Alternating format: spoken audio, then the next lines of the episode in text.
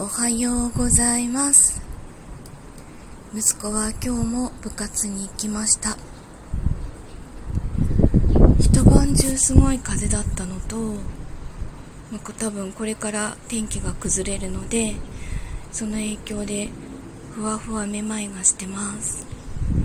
今日も家にこもって、えー、収録とか編集とかしたいと思います。じゃあ今日も一日いい日になりますように。